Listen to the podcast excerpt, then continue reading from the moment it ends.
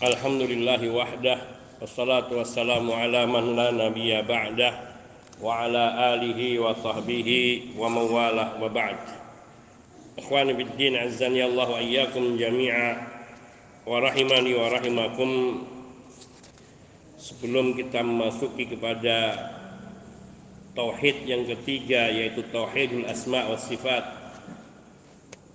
maka barangkali ada pertanyaan berkaitan dengan materi yang di, di atas atau yang lainnya. Kalau tidak ada pertanyaan saya akan lanjutkan. Tayyib kita lanjutkan. Tauhid sebagaimana yang kita ketahui terbagi menjadi tiga Tauhidul Rububiyah, Tauhidul Uluhiyah, dan Tauhidul Asma wa. Pembagian ini disepakati oleh para ulama ahlu sunnah wal jamaah yaitu untuk membedakan antara tauhid yang satu dengan yang lainnya dan untuk benar-benar sampai kepada tauhid yang diinginkan oleh syariat. Dan kita telah membicarakan dua tauhid yaitu tauhidur rububiyah mengisahkan Allah dalam perbuatan. Maknanya Allah berbuat dengan esa. Tidak ada yang membantu, menciptakan langit dan bumi, menghidupkan dan mematikan, memberi rizki kepada hambanya, mengatur malam dan siang, mengatur perjalanan matahari dan bulan, hujan dan panas dan sebagainya, semua sendiri ini namanya mentauhidkan Allah dalam rububiyah.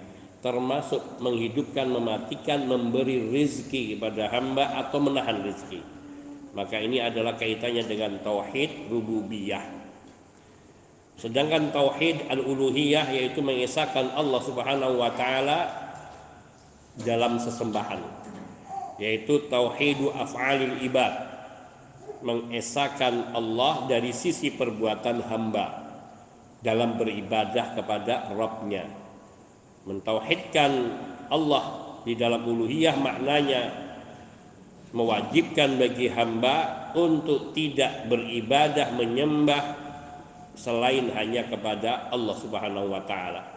Maka tidak boleh berdoa kepada selain Allah. Tidak boleh menyembah kepada selain Allah. Tidak boleh bergantung kepada selain Allah. Tidak boleh punya rasa takut dalam hal yang menjadi kewenangan Allah kepada selain Allah. Tidak boleh berlindung kepada selain Allah. Yakni dalam hal-hal yang telah kita sebutkan dalam tauhidul uluhiyah termasuk menjaga ucapan dan perkataan dan perbuatan kita yang menjadi hak Allah azza wa jalla yang baru kita bahas. Dan yang ketiga ini adalah tauhidul asma wa sifat yaitu mengisahkan Allah Subhanahu wa taala dalam nama-nama dan sifat-sifat. Mentauhidkan Allah Subhanahu wa taala dalam nama-nama dan sifat-sifat maknanya bahwa Allah memiliki nama-nama sebagaimana Allah firmankan. Dan nama-nama Allah Subhanahu wa taala ini adalah nama yang hakiki dan bukan sekedar nama.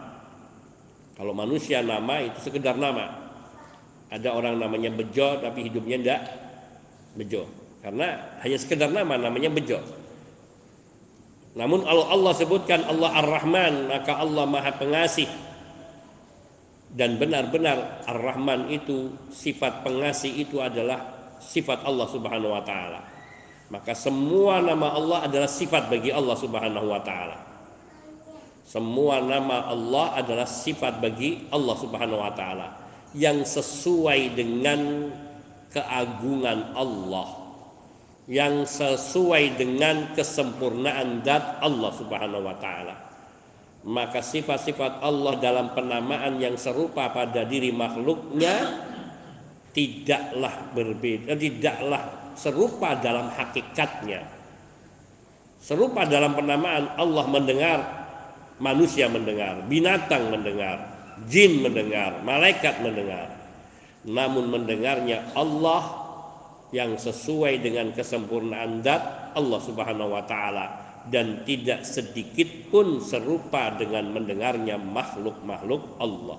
Maka inilah yang hendak kita pelajari tentang tauhidul asma wa sifat yaitu menetapkan apa yang ditetapkan oleh Allah untuk dirinya atau apa yang ditetapkan oleh Rasulullah Sallallahu Alaihi Wasallam untuk Allah dari sifat-sifat kesempurnaan dan menafikan, meniadakan apa yang dinafikan oleh Allah dari dirinya atau apa yang dinafikan oleh Rasulullah Sallallahu Alaihi Wasallam dari diri Allah dari sifat-sifat yang tidak sempurna, yakni mensandarkan kepada batasan yang ditetapkan oleh Allah dalam firman-Nya surat Asy-Syura ayat 11 Allah tabaraka wa taala berfirman laisa kamitslihi syai'un wa huwas samiul basir.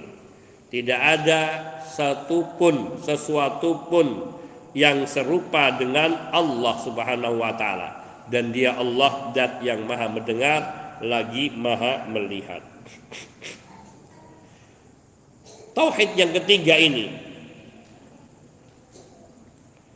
juga yang termasuk diingkari oleh kelompok Jahmiyah serta murid-murid mereka. Kelompok Jahmiyah ini melahirkan kelompok-kelompok lain, golongan-golongan lain, yaitu Mu'tazilah dan Asy'ariyah. Asy'ariyah itu artinya Asy'ariyah. Hakikatnya tauhid ini, tauhidul asma wa sifat ini masuk ke dalam bagian tauhidur rububiyah hakikatnya. Akan tetapi ketika banyak orang yang mengingkari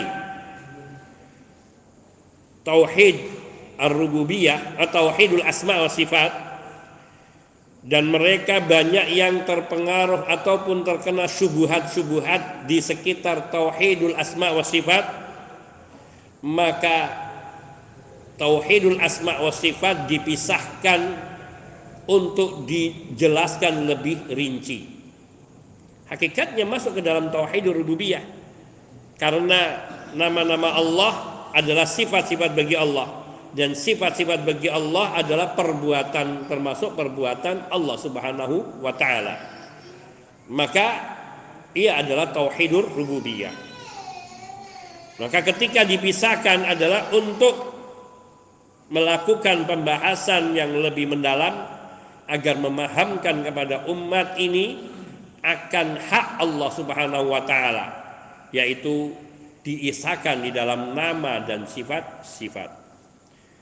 Dan banyak sekali kitab-kitab telah disusun oleh para ulama berkaitan dengan tauhidul asma wa sifat ini. Seperti juga yang dituliskan oleh Imam Ahmad untuk membantah kepada kelompok Jahmiyah. Juga Abdullah ibn Ahmad menuliskan sebuah kitab namanya Kitabus Sunnah. Juga dituliskan oleh Abdul Aziz Al-Kinani namanya Kitabul Haidah untuk membantah Bishr Al-Muraisi seorang tokoh di kalangan Mu'tazilah atau Jahmiyah dan juga Abdullah ibnu Abu Abdullah Al-Marwazi menuliskan sebuah kitab namanya As-Sunnah dan juga Al-Uthman bin As-Sa'id menulis kitab namanya Ar-Rad ala Bishr Al-Muraisi juga Imam Mul'a'immah Muhammad Ibn Khuzaimah menulis sebuah kitab namanya eh, Kitab Tauhid dan juga banyak lagi selain Islam seperti Syekhul Islam Ibnu Taimiyah dan murid beliau Ibnu Qayyim Al-Jauziyah yang menulis kitab-kitab untuk membantah yakni kelompok-kelompok yang menyimpang di dalam masalah tauhidul asma wa sifat. Karena memahami tauhidul asma wa sifat yang salah akan berakibat kepada penyimpangan tauhid yaitu konsekuensinya dia akan mengingkari sifat-sifat bagi Allah atau dia akan menyerupakan Allah dengan makhluknya pada sifat-sifat ini. Yang itu semua hakikatnya akhirnya salah mengenali Allah Azza wa Jalla. Mengingkari sifat-sifat bagi Allah atau menyamakan sifat-sifat Allah dengan sifat-sifat makhluknya. Dua penyimpangan yang sama salah besarnya. Yang pertama, mengingkari sifat bagi Allah berarti menolak adanya Allah. Karena menciptakan itu adalah sifat bagi Allah dan dia mengingkari sifat. Maka berarti dia mengingkari sifat menciptakan bagi Allah. Wujud, wujud itu adalah sifat bagi Allah Subhanahu wa taala yang artinya ada. Ada itu sifat bagi Allah. Kalau dia mengingkari sifat ada, Mengingkari sifat Allah termasuk sifat ada berarti mengingkari adanya Allah Azza wa Jalla. Maka ini konsekuensi yang besar kesalahan di dalam memahami tauhidul asma wa sifat. Sedangkan mereka yang salah memahami nama dan sifat bagi Allah. Dengan menyerupakan sifat Allah yaitu menyamakan sifat-sifat Allah dengan sifat makhluknya. Dan ini berarti merendahkan kedudukan dan keagungan Allah Azza wa Jalla zat yang maha esa di dalam semua sifat dan nama-namanya. Hakikatnya juga mereka yang mengingkari sifat bagi Allah Subhanahu wa taala sebenarnya hakikatnya mereka ini yang punya pemikiran ataupun punya perasaan bahwa menetapkan sifat bagi Allah adalah menyamakan Allah dengan makhluk sehingga hakikatnya mereka yang menolak sifat-sifat Allah sesungguhnya di dalam hati mereka terkena syubhat menyerupakan Allah dengan makhluknya. Iya, karena mengatakan apa? Allah tidak mungkin punya sifat mendengar karena sifat mendengar itu sifat bagi makhluk. Kalau begitu dia ketika menyebut Allah Maha mendengar, dia menolak sifat ini karena kalau Allah memiliki sifat ini dia berpikir sama dengan makhluk maka berarti dia hakikatnya terkena syubhat menyerupakan Allah dengan makhluk dengan sifat-sifatnya pengingkaran awal man urifa anhu inkaru sifat ba'du musyrikil arab.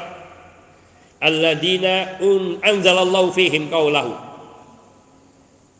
Yang pertama kali mengingkari sifat. Sifat bagi Allah adalah sebagian kaum musyrikin bangsa Arab. Yang Allah telah turunkan firman-Nya berkenaan dengan mereka di dalam surat Ar-Ra'd ayat 30. Allah tabaraka wa taala berfirman, "Kadzalika arsalnaka fi ummatin qad khalat min qabliha umamun litatluwa 'alaihimul ladzi awhayna ilaika wa hum yakfuruna birrahman."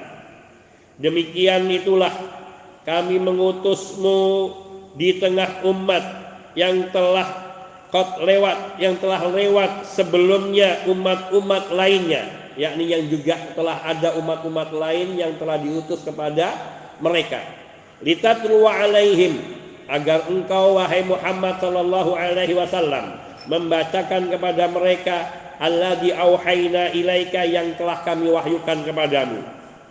Wahum yakfuruna birrahman sedang mereka itu adalah umat yang kufur ingkar kepada Allah yang memiliki sifat rahmat Allah yang disebut dengan Ar-Rahman dan yang maha pengasih sebab turunnya ayat ini disebutkan bahwa Quraisy ketika mendengar Rasulullah Sallallahu Alaihi Wasallam menyebut Ar-Rahman mereka mengingkari hal itu. Mengingkari sifat Rahman ini.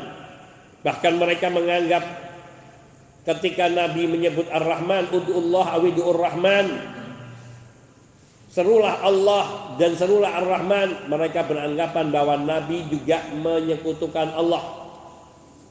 Karena Ar-Rahman ini bukan Allah menurut mereka. Namun lain daripada Allah Subhanahu wa taala sehingga berdoalah kepada Allah dan berdoalah kepada Ar-Rahman maka menurut orang-orang Arab Quraisy sebagian mereka menganggap nabi memiliki lebih dari satu sesembahan. Maka Allah Azza wa Jalla turunkan dan menegaskan wahum yakfuruna birrahman dan sebagian dari kaum musyrikin Arab mereka ini mengingkari Allah nama Allah sebagai Ar-Rahman atau Ar-Rahman sebagai nama Allah Subhanahu wa taala. Ibnu Jarir rahimahullahu taala beliau menyebutkan anna dzalika kana fi sulhil Hudaybiyah hina kataba al-katib. Ini terjadi pada saat terjadinya sulhul Hudaybiyah perdamaian di dekat di sebuah tempat namanya Hudaybiyah. Ketika juru tulis Nabi itu menulis Bismillahirrahmanirrahim, maka Gures itu berkata, Ammar Rahman fala na'rifuh. Adapun nama Ar-Rahman maka kami tidak mengenalnya, artinya kami mengingkarinya. Adapun bismillah maka mereka mengakui Allah. Ar-Rahim, Ar-Rahman itu mereka mengingkari. Ibnu Jarir juga meriwayatkan dari Ibnu Abbas radhiyallahu taala anhuma adalah Rasulullah sallallahu alaihi wasallam di dalam sujudnya beliau berdoa mengatakan ya Rahman ya Rahim yakni ketika Nabi melakukan sholat di Masjidil Haram di depan Ka'bah baik di malam hari sebelum turunnya sholat fardu lima waktu Nabi mengucapkan dalam sujudnya ya Rahmanu ya Rahim maka orang-orang musyrikin yang mendengar yang ini menunjukkan bahwa Nabi mengeraskan ucapannya sehingga didengar oleh kaum musyrikin yang di sekitarnya. Hada yaz'um annahu yad'u wahidan. Ini orang ini maksudnya diri Nabi Shallallahu Alaihi Wasallam. Dia mengaku-ngaku bahwa dia menyembah satu sesembahan, padahal dia menyembah dua. Ya Rahman, Ya Rahim. Dia menyebut nama Allah Ar-Rahman dan menyebut nama Allah Ar-Rahim. Menurut orang Quraisy bahwa Ar-Rahman, Ar-Rahim itu adalah sesembahan lain. Sebagaimana mereka punya sesembahan Hubal, Lata, Uzza, Manat, mereka juga punya sesembahan Wat, Suwa, Yagus, Ya'uk, Nasr dan banyak lagi sesembahan yang mereka beri nama dan masing-masing masing-masing sesembahan punya nama. Maka ketika Nabi berdoa ya Rahmanu ya Rahim, mereka menganggap bahwa Nabi berdoa menyembah kepada lebih dari satu sesembahan.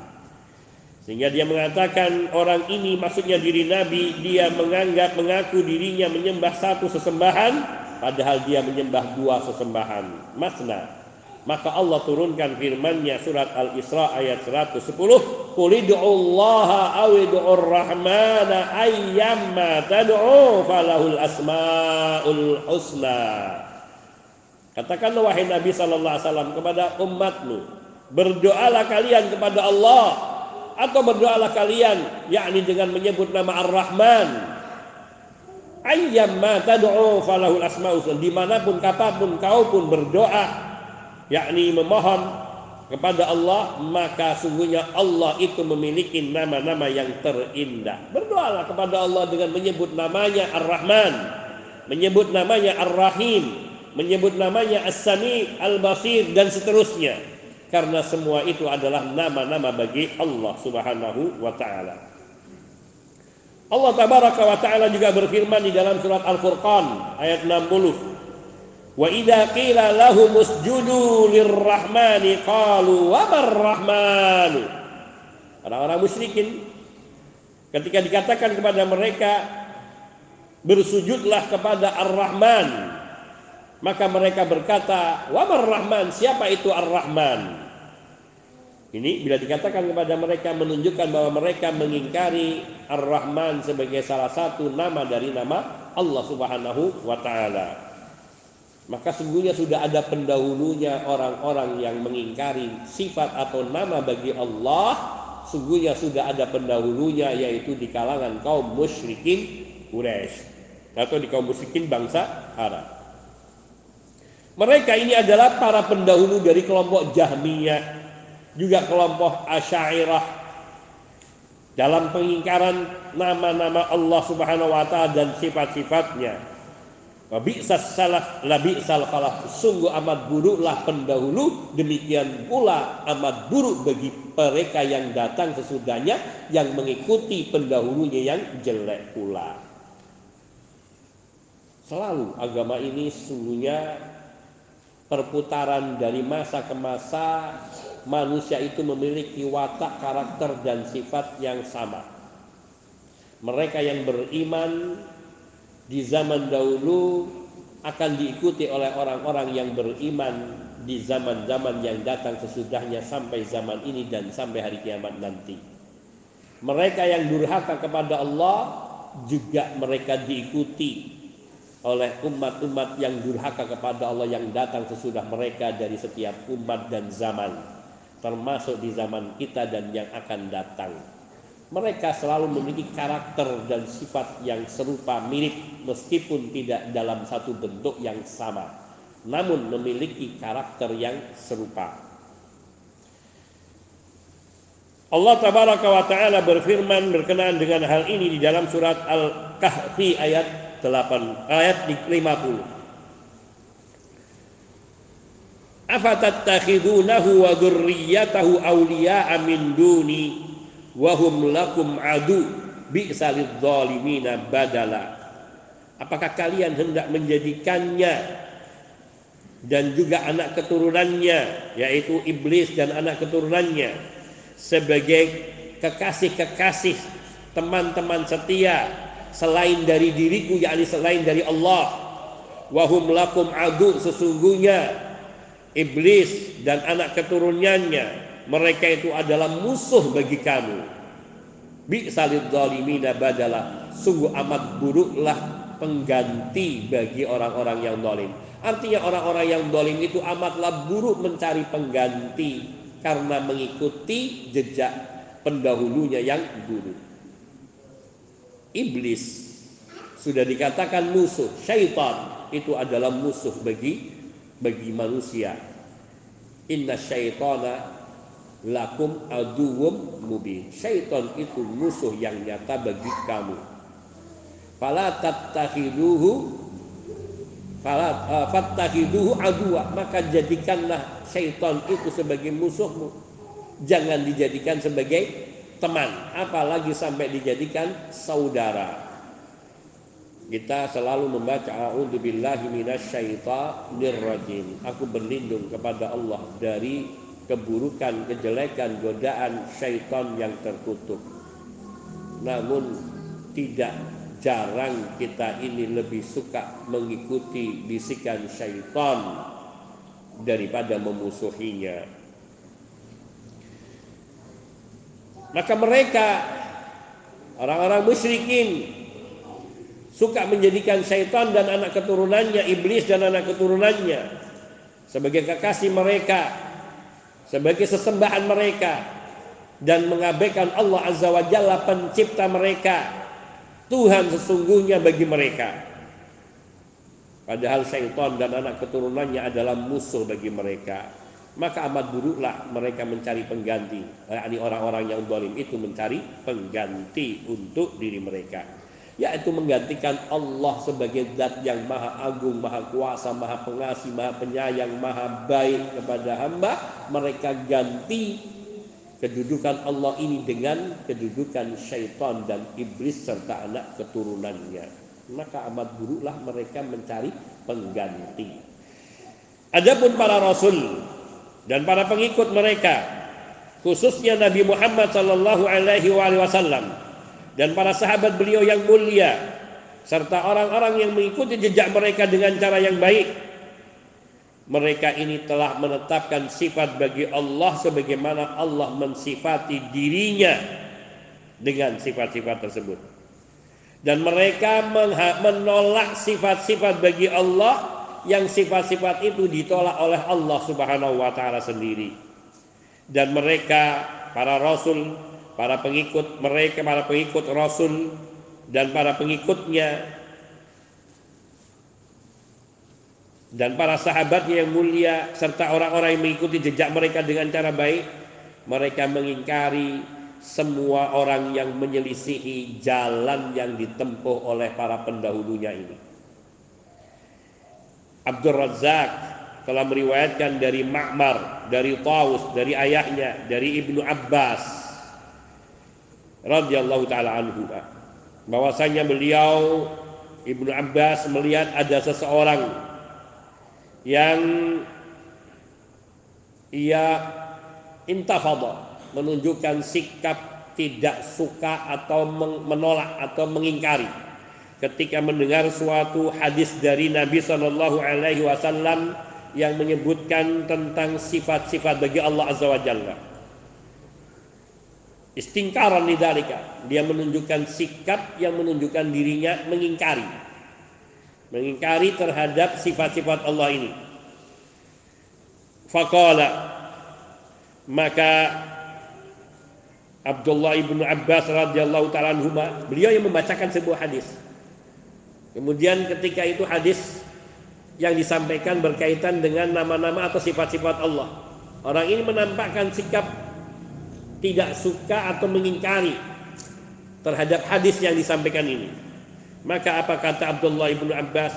Fama faraqa haula yajiduna riqatan inda muhkamih wa yahlikuna inda mutasyabih. Sungguh yakni Fama faraqah haula, faraqah itu khauf haula. Apa yang ditakutkan oleh mereka ini? Orang-orang ini. Mereka yajiduna riqqatan inda muhkami ketika mendapati ayat-ayat muhkam riqqah mereka mendapati diri mereka dalam kelembutan tersentuh namun mereka yahlikuna inda mutasyabih namun mereka menjatuhkan diri mereka ke dalam kebinasaan pada ayat-ayat mutasyabih. Ayat-ayat mutasyabih itu ayat-ayat yang mengandung kesamaran pada sebagian orang, bukan pada orang yang alim. Pada orang-orang yang belum mendalam ilmunya, mereka tergelincir di dalam ayat-ayat mutasyabih. Sesungguhnya ayat-ayat mutasyabih ini adalah ayat-ayat yang muhkam, bagi orang-orang yang ar-rasikhuna fil ilmi yang ilmunya telah mendalam. Bagi Rasulullah sallallahu alaihi wasallam tidak ada ayat mutasyabih. Bagi para sahabat radhiyallahu taala anhum yang telah mengerti mengerti maksud daripada apa yang Allah firmankan juga tidak menganggap ada ayat mutasyabih. Karena mereka itu mengimani semua yang turunnya dari Allah Subhanahu wa taala tanpa ada keraguan. Adapun orang-orang yang di dalam hati mereka fa'amal ladina fi qulubihim zaygun. Orang-orang yang di dalam hati mereka terdapat kesesatan penyimpangan dari jalan kebenaran. Fayattabi'una ma tasyabaha minhu. Maka mereka mengikuti ayat-ayat mutasyabih. Karena perasaan mereka. Ibtigha al fitnah semata-mata karena ingin mencari fitnah, mencari-cari masalah dalam agama. Wabtigha ta'wili berusaha untuk mentakwilkan ayat-ayat mutasyabih sesuai dengan akal pikiran mereka yang sesungguhnya sangat lemah dan dangkal. Akal kita ini dangkal, lemah. Nggak akan bisa mencapai kepada zat Allah kecuali dengan pengajaran dari Rasulullah SAW atau pengajaran dari Allah sendiri melalui kitab sucinya. Kita nggak akan tahu tentang zat Allah, sifat-sifatnya, keagungannya dan seterusnya kecuali dengan pemberitahuan dari Allah. Lalu bagaimana orang ini dapat menafsiri, mentakwili sifat-sifat bagi Allah dengan akal mereka dan mengabaikan pengajaran dari Allah dan pengajaran dari Rasulnya Sallallahu Alaihi Wasallam. Wa ma ya'lamu ta'wilahu illallah. Tidak ada yang tahu takwil dari sifat-sifat Allah ini selain Allah. Allah Maha melihat. Maka sejauh apa Maha melihatnya Allah hanya Allah yang tahu. Kita mengagungkan Allah dengan semua sifat-sifat dan nama-namanya. Dan kita meyakini bahwa sifat-sifat Allah itu adalah sifat-sifat yang sempurna, yang sesuai dengan kesempurnaan zat Allah Subhanahu wa taala. Maka bagaimana mungkin kita dapat mengetahui hakikat dari sifat-sifat Allah ini kalau bukan Allah sendiri yang mengetahuinya? Maka kita cukup mengimani sebagaimana Allah beritahukan kepada kita. Dan itulah kewajiban kita. Adapun apa makna dari istawa? Sudah jelas maknanya istawa adalah irtafa'a wa ala. yakni tinggi di atas. Tinggi di atas. Istawa ala arsh. Tinggi di atas arusnya. Allah itu tinggi di atas arusnya.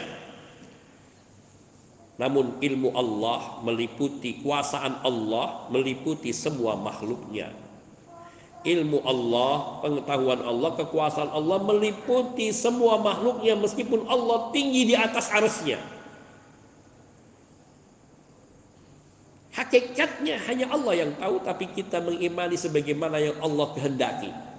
Sebagaimana Imam Asy-Syafi'i rahimahullah taala beliau mengatakan aku beriman kepada Allah dan terhadap firman yang Allah turunkan sebagaimana yang Allah kehendaki dan bukan menurut kita. Sedangkan mereka kelompok Jahmiyah, Mu'tazilah, Asy'ariyah ketika mereka mentakwil sifat-sifat bagi Allah maka mereka telah mentakwil dengan akal pikiran dan tidak dengan dalil. Maka sungguh benar perkataan para ulama man dalil faqad sabil Orang yang tidak berdalil maka dia jalannya tersesat. Orang yang tidak mengikuti petunjuk, tidak mengambil petunjuk, maka dia akan kesasar.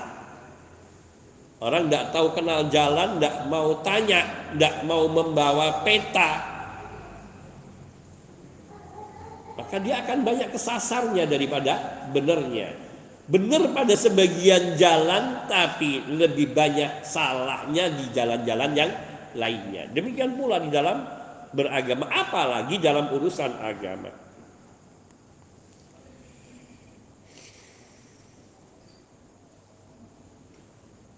Wala wa ya'lim wa ma. Maka tidak ada yang mengetahui takwilnya kecuali Allah.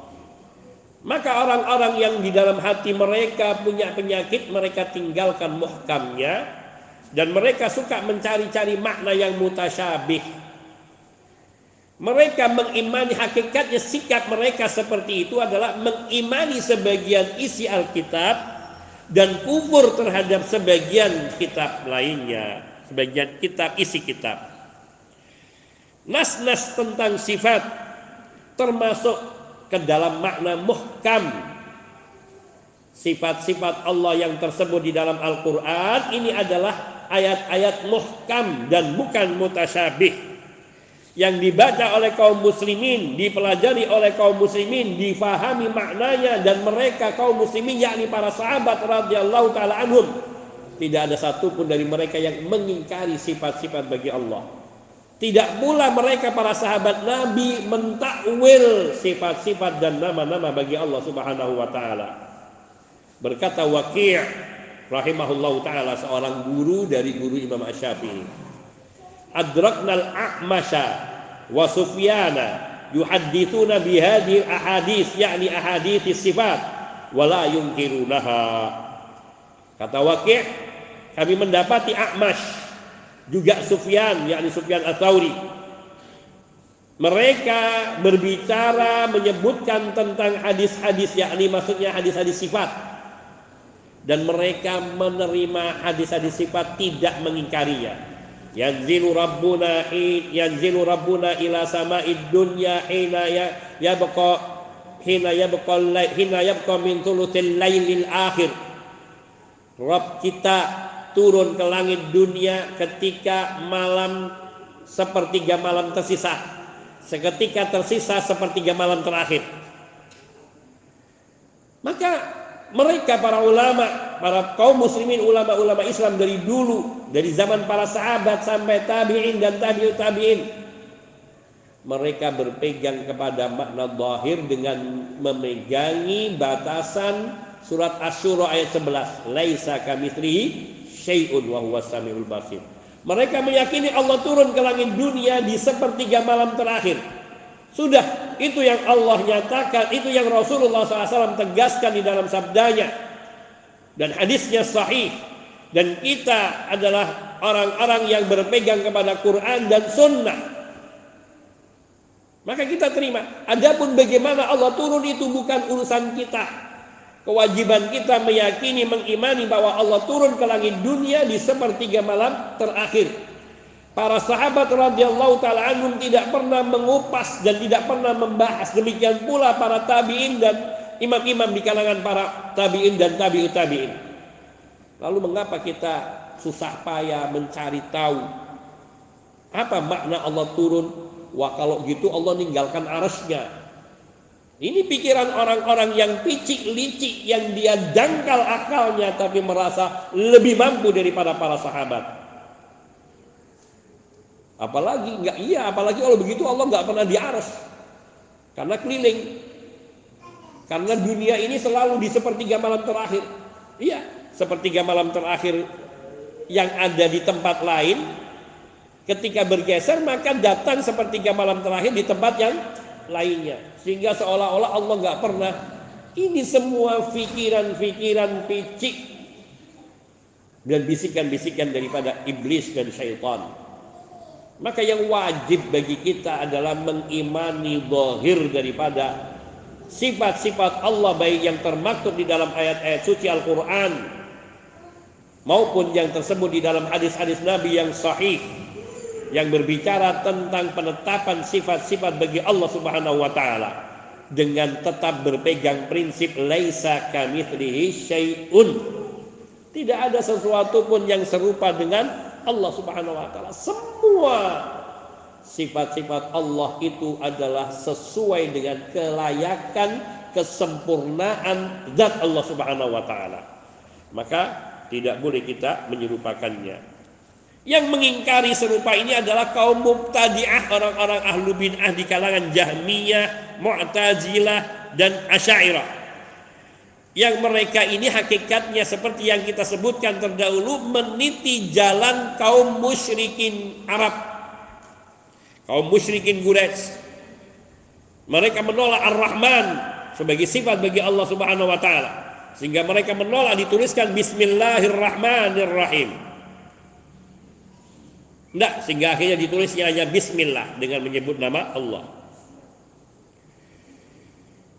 Mereka mengingkari Ar-Rahman, mereka memalingkan dari nama-nama Allah Subhanahu wa taala. Allah tabaraka wa taala berfirman dalam surat Al-A'raf ayat 180. Walillahil asmaul husna fad'uhu biha wa dzarul ladina yulhiduna fi asma'ihi sayujzauna ma kanu ya'malun Allah memiliki nama-nama terindah maka berdoalah kalian menggunakan nama-nama Allah yang terindah tersebut. Ya Rahman irhamna. Ya Rahim irhamna. Ya Ghaffar ighfir lana. Ya Ghafur ighfir lana. Ya Tawwaqub alaina. Dan seterusnya. Berdoalah kepada Allah dengan nama-nama Allah yang indah. Wa dzaril ladzina yulhiduna fi asma'ihi dan tinggalkanlah abaikanlah jauhilah orang-orang yang suka menyesatkan menyimpangkan makna-makna dari nama-nama Allah. Orang-orang yang menyimpangkan makna dari nama-nama Allah ini. Tinggalkan Allah sudah melarang. Wa dzarul ladzina yulhiduna fi asma'ihi dan Allah mengancam mereka sayujzauna makanu ya'malun. Perbuatan mereka seperti itu pasti akan dibalasi oleh Allah Subhanahu wa taala. Karena hakikatnya dengan berusaha mengartikan nama-nama Allah kepada makna-makna yang tidak pernah ada keterangan yang turun kepada kita dari Allah maupun Rasul sallallahu alaihi wasallam. Hakikatnya itu terlahir dari bisikan syaitan. Dan itu hakikatnya menolak Allah dan justru bukan menyempurnakan Allah ataupun mengimani Allah sebagai zat yang maha agung maha sempurna justru menganggap Allah itu tidak sempurna karena menghilangkan apa yang telah Allah tetapkan untuk dirinya. Dan ini sangat penting. Dan sungguh sangat korelatif sekali bahwa memahami tauhidul asma wa sifat akan membimbing kita untuk mengenal Allah secara mendalam. Dan itu akan berdampak sangat positif apa tumbuh cinta kepada Allah Sehingga ketika kita menyembah benar-benar kita tahu siapa yang kita sembah. Seperti apa hakikat dat yang kita sembah yakni Allah Azza wa Jalla yang ah, yang Al-Ahadus Samad. Maka di sini kita wajib mengetahui nama-nama Allah dan sifat-sifat Allah dan memahami makna-makna dari nama-nama Allah itu sebagaimana yang Allah terangkan di dalam kitab sucinya maupun yang diterangkan oleh Nabi Shallallahu Alaihi Wasallam di dalam hadis-hadis beliau yang sahih. Allah Subhanahu wa taala di dalam ayat ini surat Al-A'raf ayat 180 ini menetapkan nama-nama yang indah bagi dirinya dan memerintahkan kepada kita hamba-hambanya untuk berdoa kepada Allah menggunakan nama-nama yang indah. Lalu bagaimana mungkin Allah memerintahkan kita berdoa dengan nama-nama La yusamma yang Allah tidak disifati dengan nama tersebut. Sehingga seolah-olah nama itu hanya sekedar nama. Seperti perkataan kaum Jahmiyah. Ar-Rahman Ar itu kan hanya sekedar nama, bukan sifat. Lucu. Kalau itu dia berarti hakikatnya dia menyamakan Allah dengan makhluk. Karena manusia itu kadang memiliki nama. Seperti nama saya panjang banyak sekali Muhammad Nugroho Iman Prakoso orang, orang boleh panggil saya Muhammad orang boleh panggil saya Nugroho boleh panggil saya Iman boleh panggil saya Prakoso namun ini hanya sekedar nama tidak mensifati diri saya. Berarti mereka orang-orang Jahmiyah mereka itu yang menolak sifat-sifat bagi Allah hakikatnya mereka itu menyamakan Allah dengan makhluknya. Karena mereka mengatakan nama-nama Allah itu hanya sekedar nama dan tidak ada arti. La ilaha illallah. Justru dengan sikap seperti itu mereka telah mencederai, merendahkan keagung maha agungan Allah tabaraka wa taala. Makanya Allah Subhanahu wa taala mengancam orang-orang yang menyimpangkan makna dari nama-nama Allah, yang menolak nama-nama Allah Subhanahu wa taala serta mentakwilkan nama-nama Allah kepada makna-makna yang lain dari makna-makna yang benar. Mereka menyimpangkan makna yang benar kepada makna yang lain yang jelas batin. Dan Allah mengancam sayujzauna aw bi'annahu sayajzihim ala amalihim bil iqab wal adab. Allah akan membalasi perbuatan mereka yang memberikan sifat ataupun menolak sifat bagi Allah Subhanahu wa taala dengan cara mentakwil nama-nama Allah kepada makna-makna yang batil dari makna-makna yang sahihnya Allah akan membalasi mereka atas perbuatan mereka ini dengan siksaan dan adab yang pedih, hukuman yang pedih. Sebagaimana Allah Subhanahu wa taala telah menceritakan bagaimana mereka mengkufuri Allah yaitu dengan cara mengkufuri nama Allah ini yang dilakukan oleh kaum musyrikin. Wahum yakfuruna birrahman. Mereka kufur ingkar kepada Allah yang Rahman. Maka sungguh oleh karena itu kebanyakan dari ulama ahlus sunnah wal jamaah mereka mengkafirkan faham jahmiyah. Terakhir berkata Al-Allama Ibnu Qayyim rahimahullah Walaqad taqallada kufrahum khamsuna fi ashrin minal ulama'i fil buldan. Wallalikai al-imamu hakahu anhum bal hakahu qablahu at-tabarani at-tabarani Kata Ibnu Qayyim rahimahullah Sungguh Taqallada kufrahum khamsun fi ashrin minal ulama' fil buldan. Sungguh telah mengikuti pengkafiran terhadap diri Jahmiyah ini ada 50 khamsun fi asrin minal ulama. Ada 500 ulama di suatu negeri.